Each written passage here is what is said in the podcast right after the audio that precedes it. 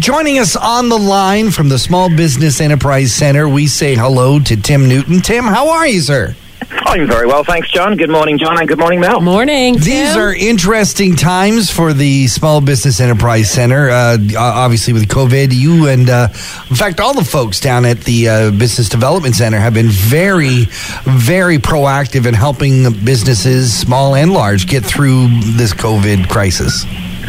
We're doing the best we can, John, in a difficult time, and uh, dare I say, we're actually starting to have some fun with it. We're starting to see stories of resilience and uh, real commitment to the community. So, you know, it's, it, whilst it's very challenging, it's been a very exciting time as well. We're, we're still not open to the public at the Business Development Center, but we're all working hard remotely and virtually and uh, supporting those businesses that we know need it. It's nice to see some of the efforts that you guys put in place a long time ago start to come back. One that excites us uh, the most, of course, is uh, the resurgence of the 95.1 The Peak Business of the Week with the Business Development Center, where we get to go out to locally owned and awesome businesses and just highlight them. Yeah, I'm really excited about this one, John. Obviously, with uh, COVID and the shutdown, it was very difficult for us to be able to celebrate those locally owned and awesome businesses. But I think, you know, together with the Peak FM and uh, our sponsorship and Gustav Chop House, we've come back to the table with a really neat way of being able to recognize and promote businesses. So what we're looking for is to find out from the business community how they've adapted, how they've dealt with adversity, how they've shown resiliency or perhaps been innovative. Um, and then we want to be able to share those stories, right? That, that's the fun of this kind of a program. I know, and when everybody is doing it all at the same time, some people don't are like, well, I mean, everybody had to go through the same thing. We are all in this together. But you may be surprised with what you've went through, mm. who you inspire, and who you may because there's new businesses that are always poking up and always going to be opening up. And so it could be really helping other individuals when you are sharing your story. And for those businesses that have found a way to get back into business by, you know, still obeying COVID rules, I think it's interesting for their customers to see exactly how they're doing that. That's right. Uh, the, the, one of the fun things I like about this program is whilst we encourage businesses to self nominate, members of the public, as you mentioned, Mel, who have been affected or impacted by the way businesses have helped to meet their needs. So those yeah. members of the public can, can nominate businesses in our community as well.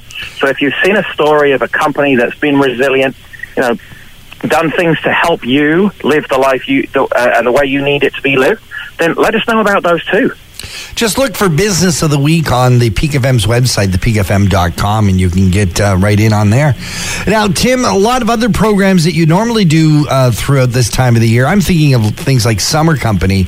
Is that still happening? Well, John, you know, we took the decision to continue to run the Summer Company. Uh, it wasn't the same across the province, I can tell you that.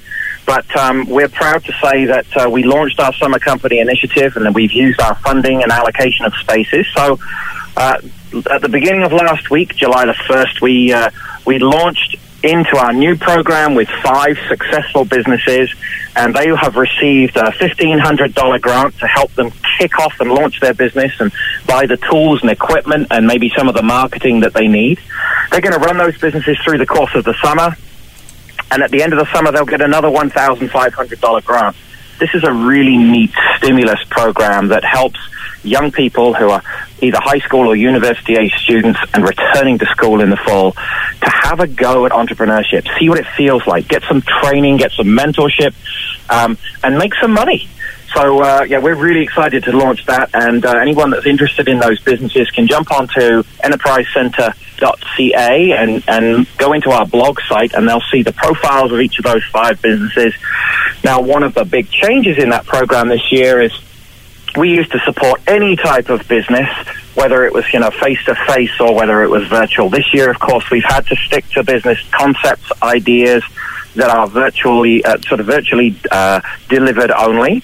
Um, but those businesses can be found online and purchases can be made. So we're excited about this program, John. We we weren't going to take no for an answer. We wanted to help the youth of our communities, you know, get done what we know they need to get done and help them in the way that we can.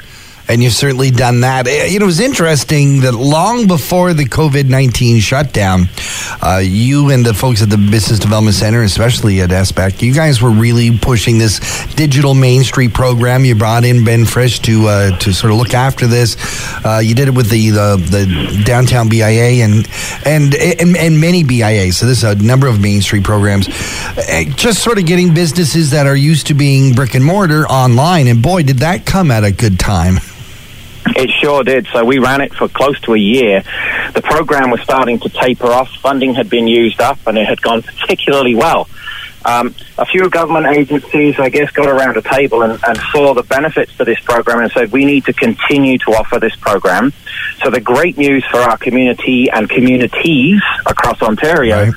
is that the digital transformation grant is back. That's a $2,500 grant that businesses can apply for to help them implement digital transformation. So, it, I can't tell you how excited we are about this. Um, we know that the funds went a long way to helping a lot of businesses. We had we had over 300 um, businesses in our system um, across the South Georgian Bay, so right across the listening area, um, and not all of them were able to apply for the grant. So this time around, we think you know there's close to two times as many grants. There are nearly 4,000 grants available for Ontario, and uh, there's 57 million dollars being pumped into this program by uh, FedDev Ontario and the Ministry of Economic Development Trade. So we're really excited about the resurgence of this program, and that you know those that are in power making decisions about where the money goes have seen that this has had a real and significant impact on businesses in helping them you know, do things like create uh, a more customized or e-commerce type of website um, to maybe enhance their online social media campaigns and platforms through Facebook and Google advertising, or even just getting campaigns and stuff started. Video content can be created as well. Photography for your business can be created, or even point of sale and inventory management systems. There are any number of things people can do with the digital transformation grant. That is fantastic. And for more information on all of that, where should they go? The best place, John, at this time is our website, enterprisecenter.ca. Digital Main Street can be found under programs. Locally owned and awesome can be found in our blog as well as the summer company. So jump onto digi- uh, sorry, enterprisecentre.ca for all the information about those programs. Tim Newton from the uh, the uh, South Georgian Bay Small Business Enterprise Center. Thank you so much for joining us on Talk of the Town. Thanks for having me, John and Mel, and enjoy this uh, rainy day. Let's hope the sun's going to pop out. Yeah. For most of us, crime is something we see on the news. We never think it could happen to us until it does. Loved ones are gone, and for the survivors, the scars will never heal. I'm Nancy Hixt, a senior crime reporter for Global News. And on this season of Crime Beat, I'll take you inside some of the most serious crime stories I've covered. Season 6 of Crime Beat is available now on Spotify, Apple Podcasts, Amazon Music, and all podcast platforms.